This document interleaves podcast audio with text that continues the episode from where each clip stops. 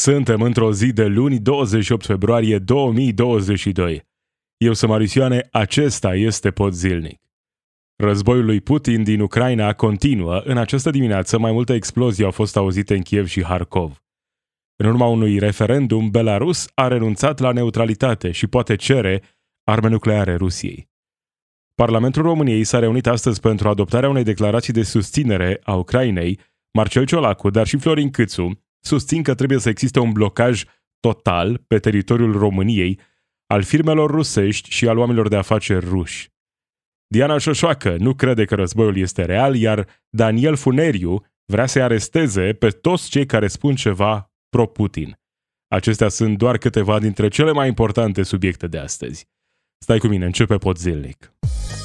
You are listening to the Podzilnic podcast. News and commentary from a progressive perspective. Războiul lui Putin în Ucraina continuă, suntem în ziua 5 de război. În această dimineață mai multe explozii au fost auzite în Kiev, dar și în Harkov. Tot astăzi, chiar în momentul în care vorbesc eu, teoretic ar trebui să aibă loc negocieri între Rusia și Ucraina. Negocieri de la care, sigur, sunt așteptări mari, dar mai degrabă, în acest moment, probabil că aceste negocieri nu vor duce la rezolvarea situației, probabil că nu vor reduce nici măcar la oprirea focului, un armistițiu temporar, probabil uh, că nu se vor găsi soluții astăzi. În contextul actual e puțin probabil să ajungem atât de repede la uh, o înțelegere între Rusia și Ucraina. În acest moment se pare peste 400 de mercenari ruși ar fi prezenți în Ucraina cu scopul principal de a lichida pe Volodymyr Zelensky, președintele Ucrainei, care a ales să rămână în țară și să lupte alături de cetățenii acestei țări care își apără uh, apropiații de Putin, de invazia lui Putin în acest moment. Pentru că nu este o invazie a Rusiei, sigur, Putin reprezintă statul rus, dar cei mai mulți ruși nu-și doresc acest război, așa cum nici ucrainienii nu și-au dorit această invazie. Este războiul lui Putin. Putin i-a trimis pe acești uh, mercenari, i-a trimis pe militari să atace Ucraina zilele acestea. Armata ucraineană face un nou bilanț al pierderilor suferite de trupele rusești și uh, spune că peste 5.000 de ruși au murit până acum, 5.000 de soldați ruși uh, au fost uh, uh, răniți sau au murit de la începutul războiului. Trebuie să luăm astfel de informații, chiar dacă sunt prezentate de site-uri care în alte circunstanțe uh, ar fi mai degrabă site-uri credibile. Trebuie să înțelegem că în perioada de război există propagandă de război. Asta nu înseamnă că ceea ce fac oamenii din Ucraina nu e uh, demn de apreciat, de aplaudat, faptul cum uh, luptă împotriva unei invazii. Dar în același timp să înțelegem că uh, informațiile furnizate de armata ucrainiană s-ar putea să joace mai degrabă rolul acesta de propagandă, de încurajare a celor care au nevoie de încurajare în această perioadă. Uh, sigur, de cealaltă parte, Rusia uh, o să nege orice pierdere de vieți omenești uh, în această perioadă, pentru că ei au venit, nu, să elibereze Ucraina în mintea lor. Între timp, situația devine chiar mai complicată după ce ieri Vladimir Putin spunea că i-a pus în alertă pe toți cei care se ocupă de uh, armele nucleare ale Rusiei, pentru că vede el un pericol. Astăzi aflăm și că Belarus renunță la statutul de uh, neutralitate și poate cere arme nucleare ai Rusiei. Asta vine după ce în Belarus a avut loc un referendum, votul Uh, care a fost dat ieri, deschide calea pentru ca fostul stat sovietic să obțină arme nucleare pentru prima dată de când și-a câștigat independența în 1990. Acele arme nucleare ar fi arme nucleare rusești, evident, care ar fi staționate pe teritoriul uh, Belarus. Uh, asta s-ar putea întâmpla chiar în perioada imediat următoare. Zilele acestea vedem cum un criminal a început un război. Criminalul acela este Vladimir Putin. Un dictator fascist care a pornit un război, o invazie asupra unei țări din Europa, o țară vecină. Putin este președintele, dictatorul fascist, care deja de ceva timp încearcă să-și cucerească vecinii și nu cu vorbe frumoase, cu arme, cu bombe, cu tancuri și cu o invazie la scară largă. Vladimir Putin este un criminal și dacă povestea lui nu se încheie mai repede, trebuie să ajungă uh, în cel mai uh, uh, scurt timp la Haga.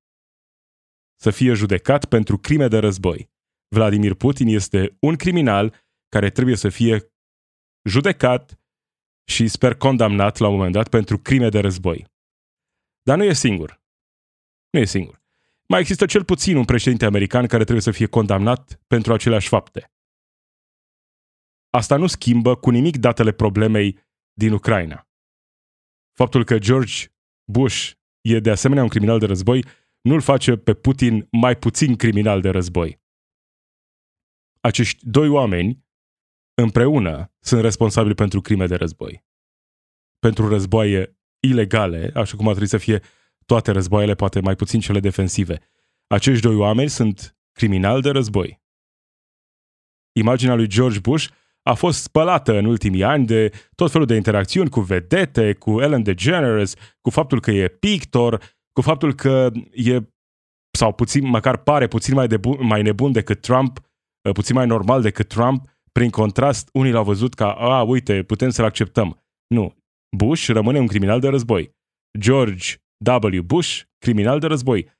În aceeași propoziție, în același context, poți să spui și despre Vladimir Putin că este un criminal de război. Dar ceea ce se întâmplă în această perioadă e oarecum fascinant de observat, dincolo de ororile războiului.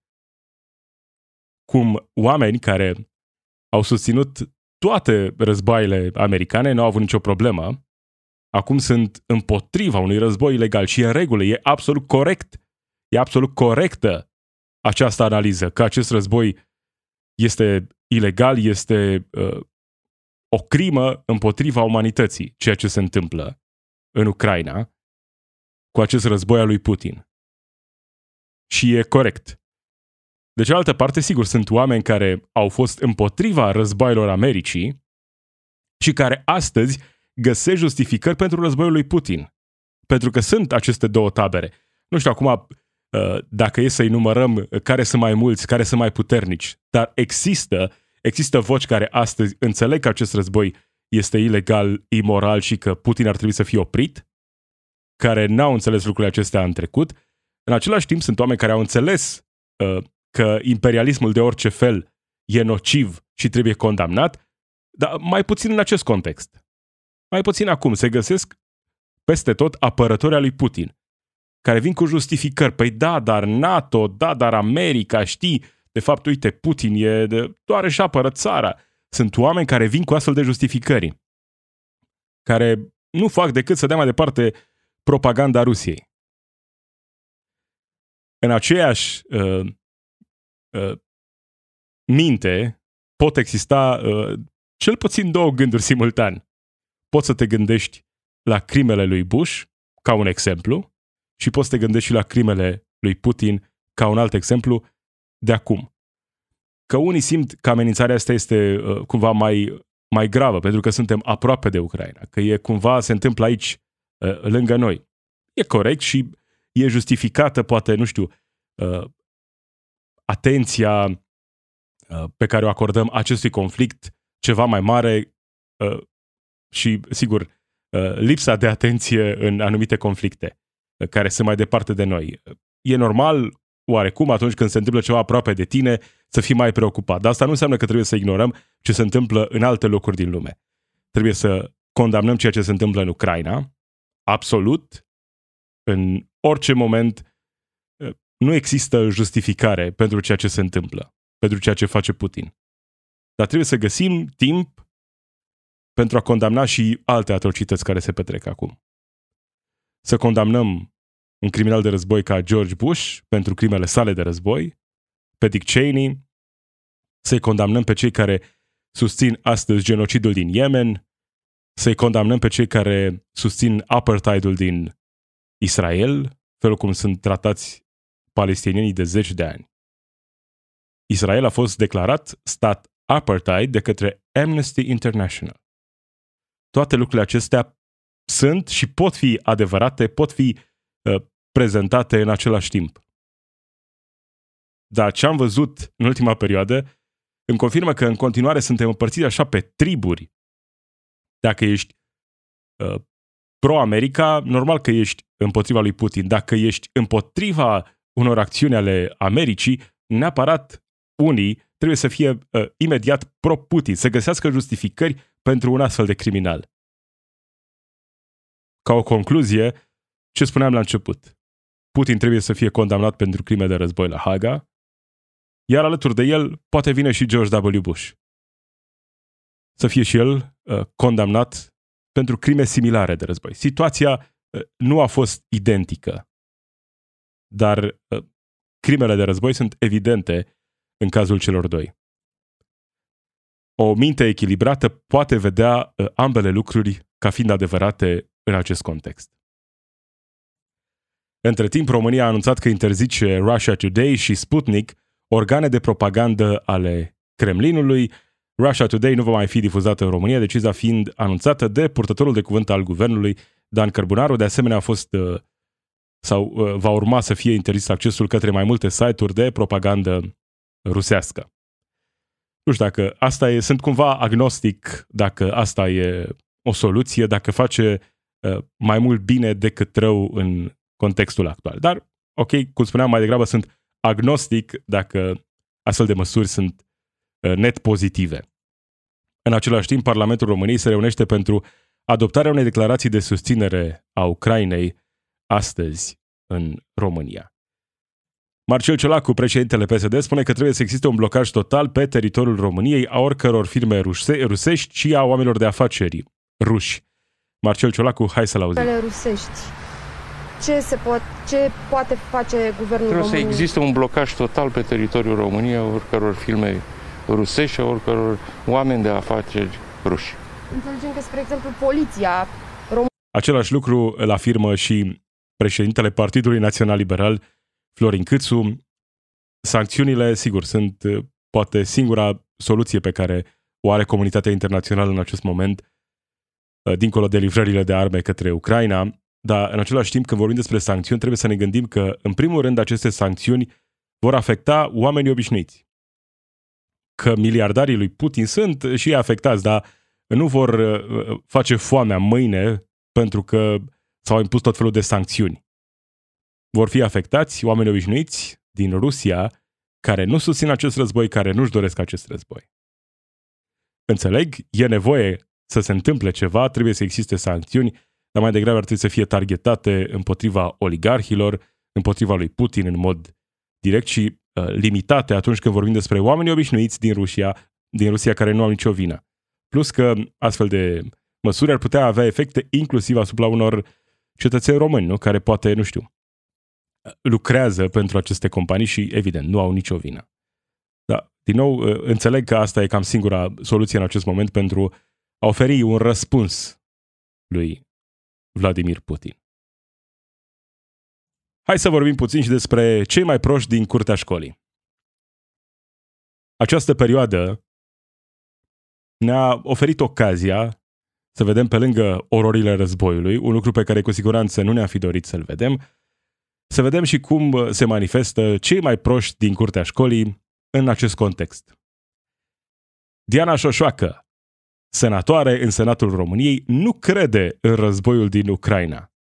După ce a lansat aceste afirmații, internauții s-au oferit să o trimită pe senatoare în Kiev pentru a se convinge că războiul există. Diana Șoșoacă scria în urmă cu două zile pe Facebook Ultima noapte de virus, prima noapte de război. Pe orice canal ai da, se vorbește despre baia de sânge de la Kiev, despre atacurile asupra Ucrainei, despre pierderi de vieți omenești și așa mai departe. Să vă spun un mic secret, aveți internet, efectiv, nu înțeleg cum de nu, poți, nu puneți mâna să căutați imagini direct de la sursă. Aveți atașat acestui articol o imagine luată de pe mai multe camere live din Kiev. Îmi spuneți, vă rog, unde sunt atrocitățile comise, unde sunt bombardamentele, unde e nebunia frontului și uh, citează sursa Dan Diaconu, trenduri economice. Asta scrie Diana Șoșoacă, senator al Senatului României, cea care s-a dus să uh, ceară scuze ambasadei Rusiei în urma uh, uh, unui uh, protest. Diana Șoșoacă, da? Diana Șoșoacă, senator AUR, între timp a fost exclusă din AUR, e adevărat, dar a intrat în Parlamentul României cu acest partid, cu AUR. Diana Șoșoacă, cea care ne spunea că virusul nu e real, deși vedeam mii de oameni în spital, vedeam mii de oameni care și-au pierdut viața, vedeam mii de oameni afectați de această pandemie, ne spunea că virusul nu e adevărat. Și uite, acum s-a terminat manipularea cu virusul, îi spune ea, eh, cu virusul spune ea și acum uh, mergem cu manipularea cu războiul. Războiul nu se întâmplă, că s-a uitat ea pe niște camere web și a văzut că în patru locuri din Kiev, în momentul în care s-a uitat ea, nu se vedeau, nu se auzeau bombardamente.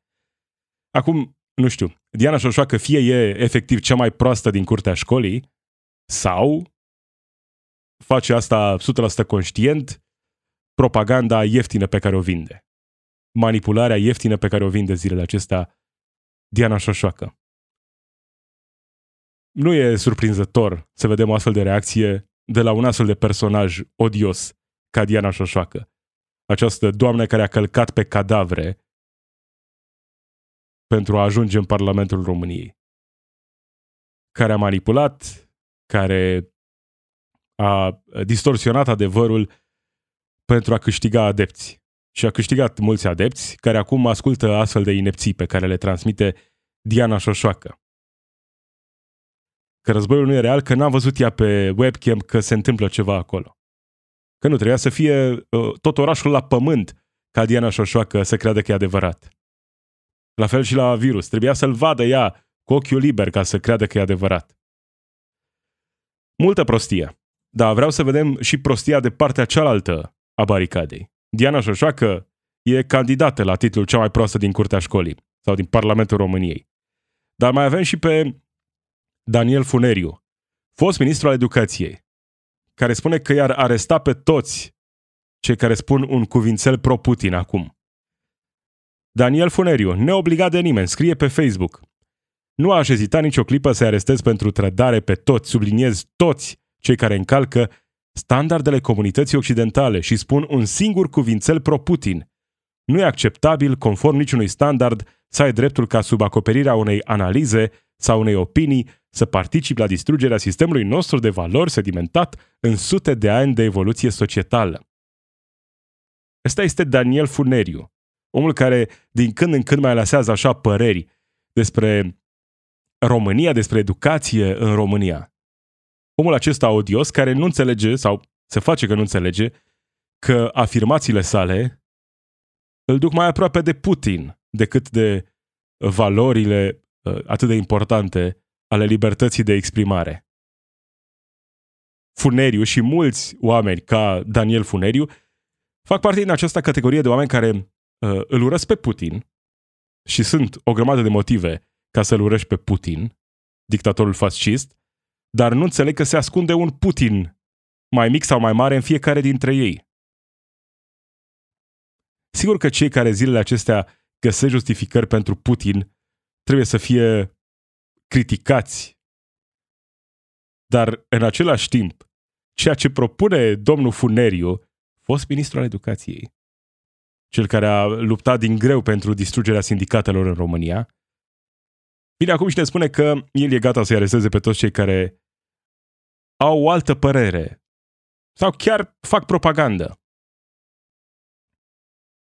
Așa vede el libertatea de exprimare și are un uh, postscriptum uh, Ceea ce scriu nu e incompatibil cu libertatea cuvântului, iar cărei avocat sunt, pentru că în orice sistem legal există două capitole – cel aplicabil unei situații de pace și cel aplicabil situației de război, pentru că, dacă încă nu v-ați dat seama, acolo suntem.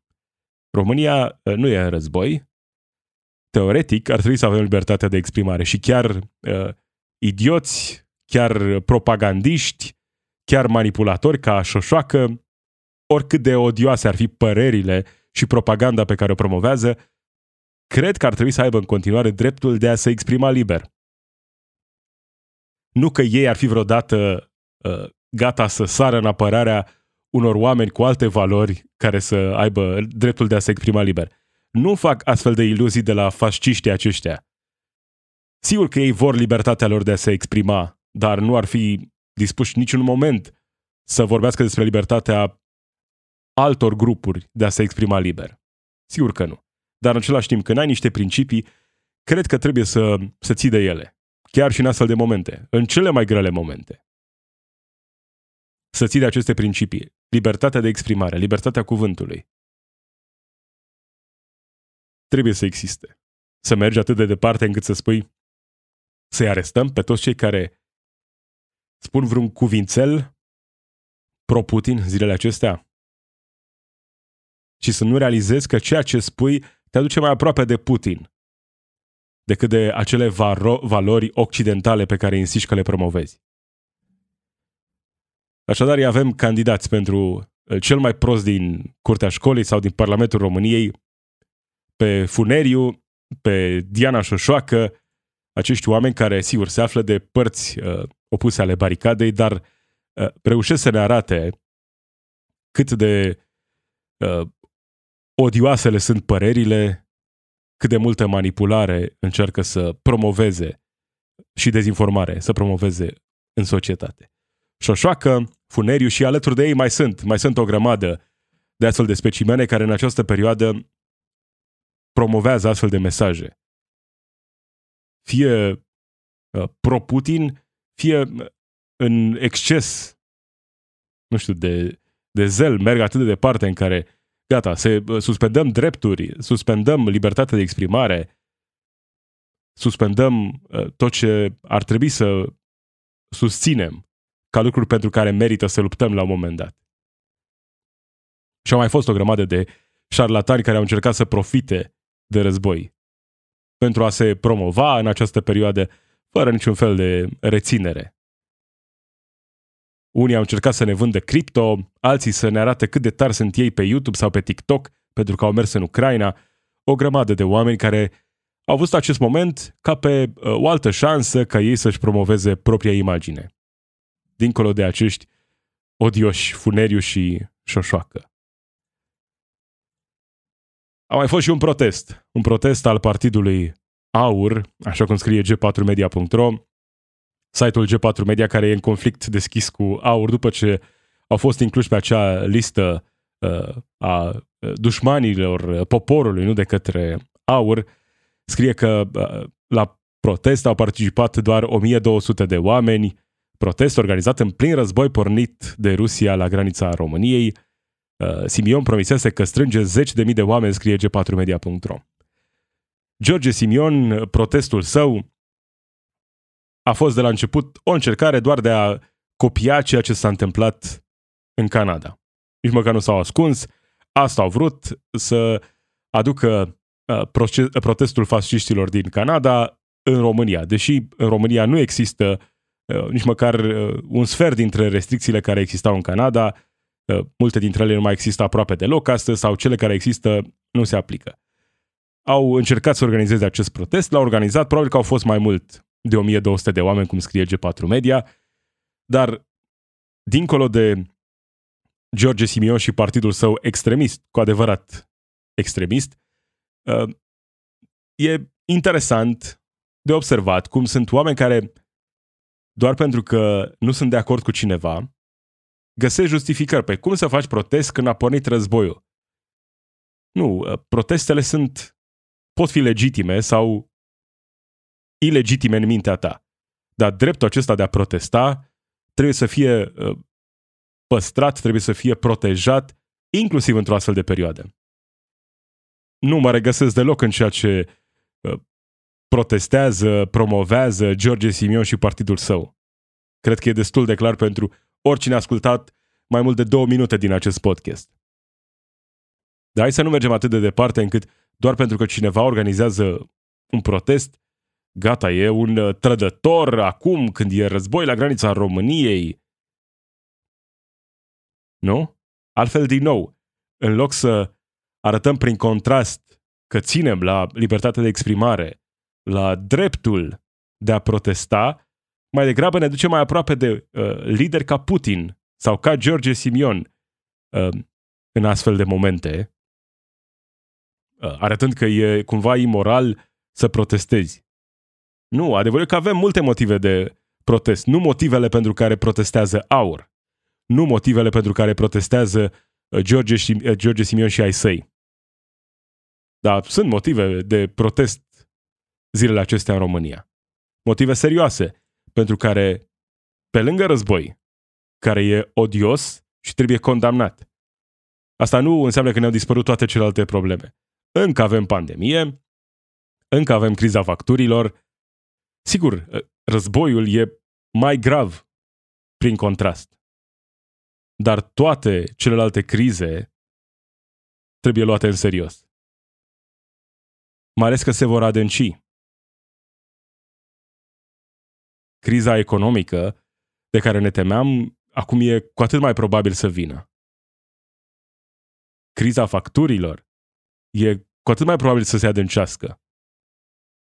Nici măcar acele măsuri anunțate de guvern Uh, eliminarea unor taxe, uh, renunțarea la unele accize sau reducerea, nu vor mai avea efect. Doar pentru că se întâmplă lucruri grave la granița României, nu înseamnă că nu avem și alte motive de protest.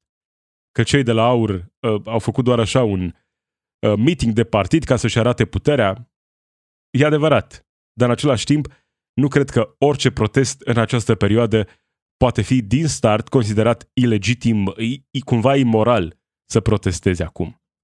Avem în continuare criza facturilor. Ministrul Energiei, Virgil Popescu, este invitat în plenul Camerei Deputaților la ora guvernului, tema dezbaterii, facturile la energie electrică și la gaze naturale. Ce va spune? Probabil același lucru pe care le-a mai tot spus Virgil Popescu, va găsi tot felul de scuze pentru criza cu care ne confruntăm. Și adevărat, nu e o criză Uh, românească, dar în condițiile în care România își produce într-o proporție semnificativă energia proprie, cred că putem limita efectele care vin din exteriorul țării și putem proteja populația, dar și companiile pentru a depăși această perioadă. Există soluții. Dacă vorbim despre firmele rusești, de exemplu, care ar putea fi uh, inclusiv naționalizate la un moment dat. Poate putem merge chiar mai departe. Iar în domeniile strategice, în domeniile care țin de siguranța națională, cum ar fi energia, să găsim soluții, nu? Să mergem poate chiar într-atât de departe încât să constatăm că da, acelea sunt domenii care țin de securitatea națională și poate ar trebui să fie mai degrabă gestionate în mod democratic de statul român și nu de intermediari care sunt acolo doar ca să facă profit. Putem să vorbim despre toate aceste lucruri în același timp. Și nu vreau să închei înainte de a vorbi uh, puțin și despre două exemple de jurnalism în această perioadă. Un exemplu care trebuie aplaudat și un exemplu care trebuie mai degrabă blamat. Exemplul pozitiv vine de la Libertatea. Libertatea care a realizat un reportaj nefardat lângă Nistru cu secretele uh, migrației din Ucraina, secretele refugiaților. Libertatea scrie așa, unii în Bentley, Porsche sau Mercedes, cei amărâți vai de capul și de sufletul lor. Libertatea a publicat mărturii despre Mita, de exemplu, pe care o iau oficialii ucrainieni și la vama de la Siret, dintre Ucraina și România. Ziarul a obținut și o evaluare din partea oficialilor români. Da, așa e, noi știm că unii vameși ucrainieni cer 100 de euro dacă treci pe jos, 200 cu mașina și 1000 de euro dacă ești bărbat și ai peste 16 ani. Spune o sursă apropiată de autoritățile de la București care monitorizează situația. Și aici vedem diferențele uriașe între diferitele clase sociale. Cine sunt cei care rămân să lupte în Ucraina? Sunt oameni obișnuiți oamenii care mai mereu sunt cei care au prime de suferit. Sigur, sunt câteva excepții de uh, miliardari care au rămas și ei să lupte. E adevărat, dar aceia au ales să lupte. Ceilalți, sigur, mulți și-au dorit să rămână acolo și să lupte. Și în regulă. Dar pe lângă asta mai sunt o grămadă alții care poate ar fi vrut să fugă, să scape. Și nu se poate. Sau se poate dacă ai bani dacă ai bani, să plătești mita. Altfel, rămâi acolo. Forțat să lupți chiar dacă tu poate nu vrei ți-e frică, nu vrei să lupți. Asta nu înseamnă și nu justifică nimic din ceea ce se întâmplă acum, agresiunea rusească în Ucraina. Deloc. Dar asta nu înseamnă că nu e un subiect care trebuie să fie tratat în mod serios, așa cum tratează libertatea acest subiect. Dincolo, la exemplul de așa nu, o știre care a fost atât de promovată pe rețelele de socializare în România, tank rusesc furat de romi sâmbătă noaptea în sudul Ucrainei. Asta e știrea care a circulat pe rețelele de socializare, zeci de mii de distribuiri, zeci de mii de vizualizări au avut articolele cu uh, acest titlu. Tank rusesc furat de romi sâmbătă noapte în sudul Ucrainei. Toată știrea pornește de la niște uh, postări uh, pe social media în care cineva spunea că da, uite, uh, o comunitate de romi a furat, a furat un tank, pentru că atunci când sunt uh, oameni de altă etnie, atunci nu e furat, atunci a oprit un, sta- un tank, uh, uh, l-au preluat, uh, a oprit invazia. Dar când vorbim despre romi, uh, l-au furat, nu? Asta e abordarea. Și sunt convins că cei care au scris aceste știri, cei care au distribuit mai departe pe rețelele de socializare astfel de știri, cei mai mulți dintre ei nici măcar nu realizează rasismul pe care îl promovează. Îi se pare, ha, ha, ce amuzant. Uite, romii, că știm noi că sunt hoți, uite, au furat tancul și îl duc la fier vechi, nu? De fapt, ce s-a întâmplat? Așa cum am văzut multe alte exemple din Ucraina, în care oameni obișnuiți au reușit să țină piept tancurilor. Asta s-a întâmplat și acolo. Atât. Un tank rusesc oprit de cetățeni ucrainieni, etnici, romi, care își apără țara, care își apără uh, în acest moment poporul. Atât. Dar uh, în România, și nu doar în România, din păcate, e perfect legitim să postezi astfel de știri, tank rusesc furat de romi. Hai să râdem că ce amuzant e să fim în același timp uh, rasiști, dar să încercăm să arătăm că, uite, noi de fapt nu suntem rasiști, doar, doar susținem Ucraina în această perioadă. Așa cum am văzut o grămadă de alte exemple de reporteri, și aici nu vorbim doar despre români, reporteri care spuneau, vai, dar cum se poate un război, uh, e diferit acum pentru că sunt uh, uh europeni, uh, blonzi, uh, cu ochi albaștri care suferă. Și asta nu face suferința lor mai puțin gravă doar pentru că sunt acești oameni rasiști care comentează reporterii. Nu. Dar uh, suferința, războiul, în orice colț al lumii ar avea loc, trebuie condamnat. Și hai să, să încercăm să observăm rasismul acesta care este mainstream în România. Inclusiv în acest context, găsim noi o oportunitate de a arăta cât de rasiști suntem și cum nu, nici măcar nu realizăm rasismul acesta. Cam acesta a fost pot zilnic. Marisioane sunt eu, zi bună.